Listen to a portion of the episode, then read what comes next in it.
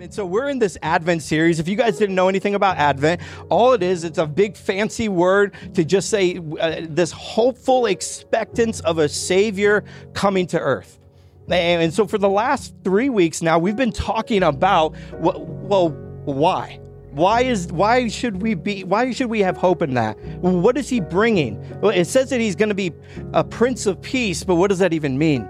It says that that he's going to be known for his love, but how do I even feel that? And, and today I, I want to talk about the last of the four topics, the, the last of the, if you grew up in kind of the traditions, the last of the four candles of Advent, and that's joy.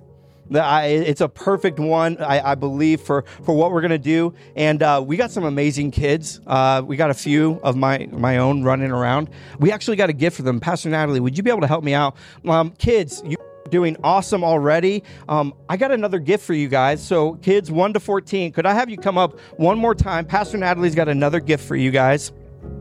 Come on, kiddos. We got Elijah, we got beautiful Josue. While they're doing that, uh, I feel like a kid. Um, I, I, went and bought new pants this week, and uh, apparently I have to go to kid sizes because I had to go get my pants hemmed um, because uh, and the guy was the tailor. I was working with him, and he goes, Well, how high do you want them? And I was like, Oh, just about this. And he goes, You want to take four inches off the pants? And I was like, Yeah, buddy. Um, quit judging me. I'm short. Um, I, I, tell people if you look at my family, um, we look like a tall person just got shrunk, like just squeezed down. So uh, you can carry us around, I guess, like luggage. For those parents who haven't seen or those who don't have kids, what we just handed out was an ornament. And uh, kids, here's something I want you to do. I want you to pull that out. I want you to decorate that ornament because you're going to help me preach today. You're going to help me bring in a point, and uh, if you guys don't like it, again, it's going to be the kids' fault. Uh, and so, uh, so some of my perfectionist kids out there, don't worry about making it perfect. Have fun with it because uh, I just got a little bit before we do this. And what we're going to do is we're actually going to decorate these two trees that we have. Hi, Ryan. How you doing, brother? Come on. It's actually on this topic of trees and ornaments. I, I want to title today's message, Oh Christmas Tree. Oh Christmas Tree. Hey, let me more time for you guys. God, I, I, thank you for today's message. I thank you for the joy that comes with your son and uh, the word that we get to have as we're all here together. God, we love you. We praise you. In Jesus' name, amen. Amen. Amen. All right, everyone say 10 minutes. 10 minutes. Okay. You're going to hold me to that. Okay. I'm, I'm going to do this. I promise I can do this. And uh, I don't know. My people who come to dwell, you're like, really? Yeah, we're going to do it. I believe in 10 minutes, I, I got a message on joy that's going to lift your spirit today. Uh, I believe that if you guys are ready to tune in as much as you can, if you're ready, take some pictures of the screens and when I say something good. If you're with me, um, I, I, just want you to give me like a, mm, okay, yeah, amen. Like, preach it, white boy. Like, whatever you got to do, let me know that you're with me here today. Uh, I, have you, has anybody ever just set up an empty Christmas tree for the holidays? Okay, good. All right, we're not in a room of psychopaths. Because here's the thing if I came into your house on like December 15th and there was no ornaments, no lights, or anything on your tree, I'm walking out because I don't want to be on the news. And because, uh, because that's just dangerous. If somebody if somebody took the time to bring a tree from the outside to the inside and then didn't do anything with it, I'm like, I what's what's going on? Like, is everything okay? Like, I, I got questions for you. Here's why I bring this up. I believe what we decorate shows what we appreciate. I, think in the Christmas season, I think in this, there's no mistaking why we decorate trees. Uh, when Pastor Natalie and I, when we first got married, um, we uh, we were two months into marriage and we were having our first Christmas. And uh, pa- Pastor Natalie, she didn't grow up in like a like a Christmas home. And, and so Christmas didn't really have like a, a whole like lot of meaning to it. And, and I love Christmas. I'm a gift giver. Um, and if you guys were holding on to your gifts, because um, I didn't get them pre-service, you can give it to me after.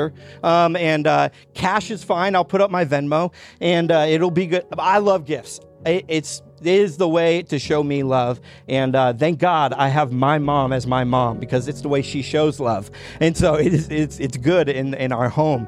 And uh, I, when we were setting up our Christmas tree, we wanted to make our first Christmas tree something memorable. And so I remember we, we went shopping, we did this, and I don't know what we were thinking. Like looking back now, not a good decision, but we decorated our tree with ornaments, right? They were red, great, gold, okay, and brown. Okay, the laugh is appropriate. Like, and if you got brown ornaments, I'm sorry, um, but it just it doesn't. You don't even know they're on the tree. Like, like they just don't. They they blend in. Okay, Brad, brown ornaments on a tree that already has brown. It's like putting green ornaments on it with no lights or just an empty tree. I don't know what we were thinking, but we did have one specific ornament. It was from Breckenridge, Colorado, where we spent our honeymoon. And my wife, who has the foresight uh, to, to think of these things, while we were walking around shopping, we stopped in the store. It was this glass blown, hand painted, where they had to like put the paintbrush on the inside of the ornament to paint it. And so, and it says Breckenridge, Colorado. And it really wasn't until we put that ornament on the tree that this became our tree the, the next year we had a kid and, and, he was three months old at the time and we wanted to give him an ornament that was representative of him and the, the year that we spent with him. And so we got an ornament and then as he got older the next year we put another ornament on. As we had more kids they got ornaments. And so if you go into our house right now and you look at our tree it's covered in what we value if I can pose something to you guys, uh, it's covered in the thing that brings us joy. Now, listen, my kids don't always make me happy, right? Come on, some of my parents in here, you know, we got a wall in our living room that's got crayon all over it, okay?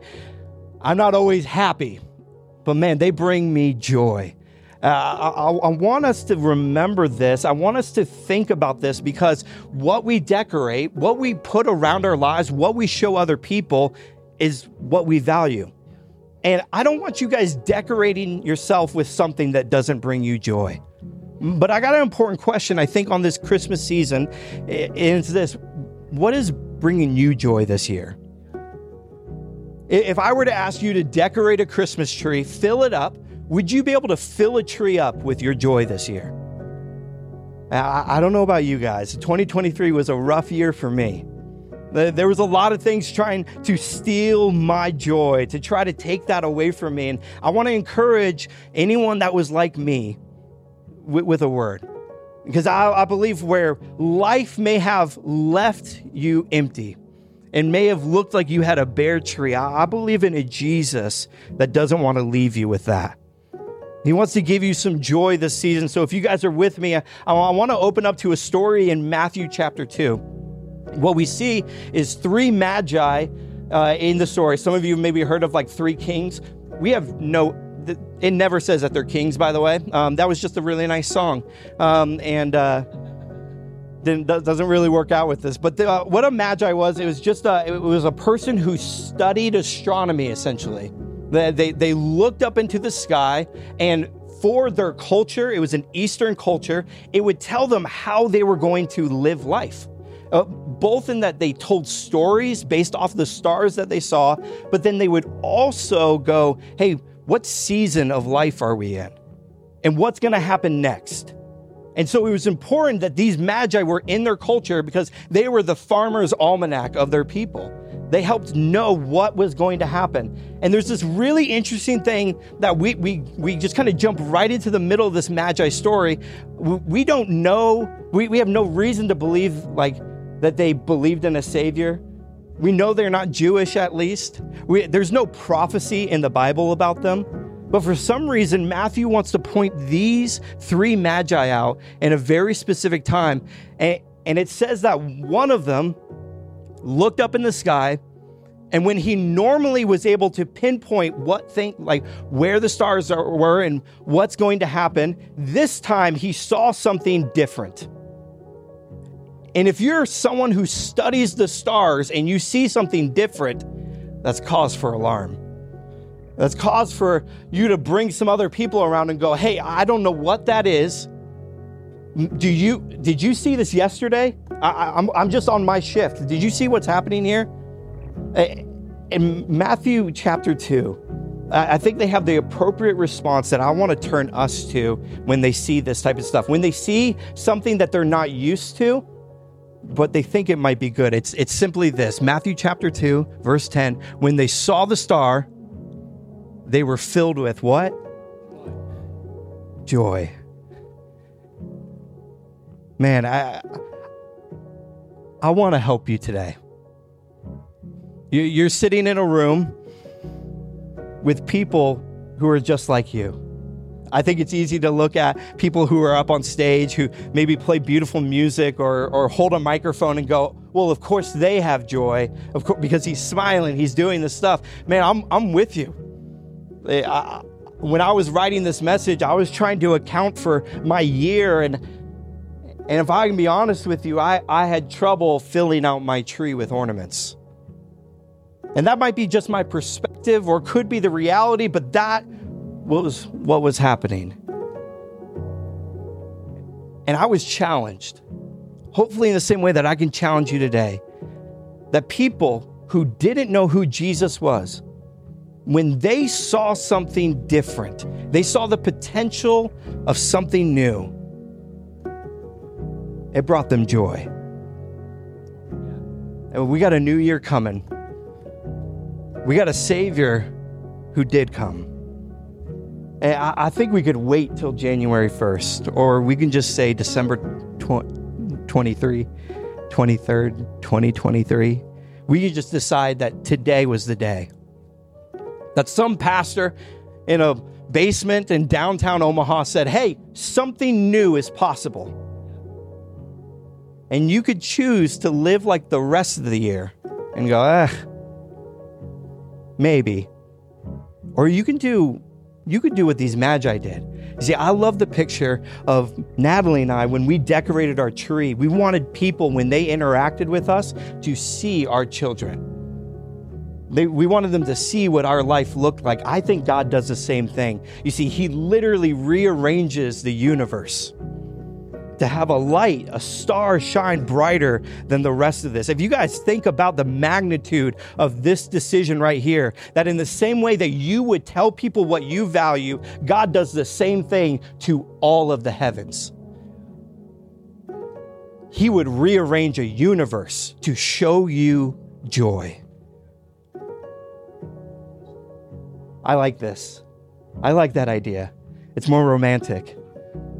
It's better than just a distant God. It's better than a guy, a white dude with a white beard, sitting in a cloud, judging me.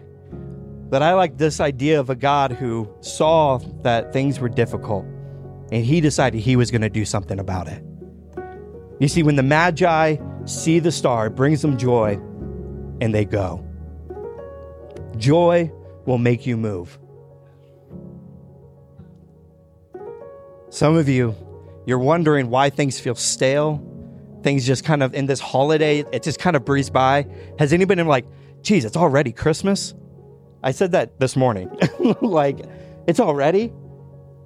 Man, I, when you got joy, it makes you move, makes you do stuff. Uh, and I wonder, as I wrap up this message here, I wonder if the Magi never looked up to the heavens.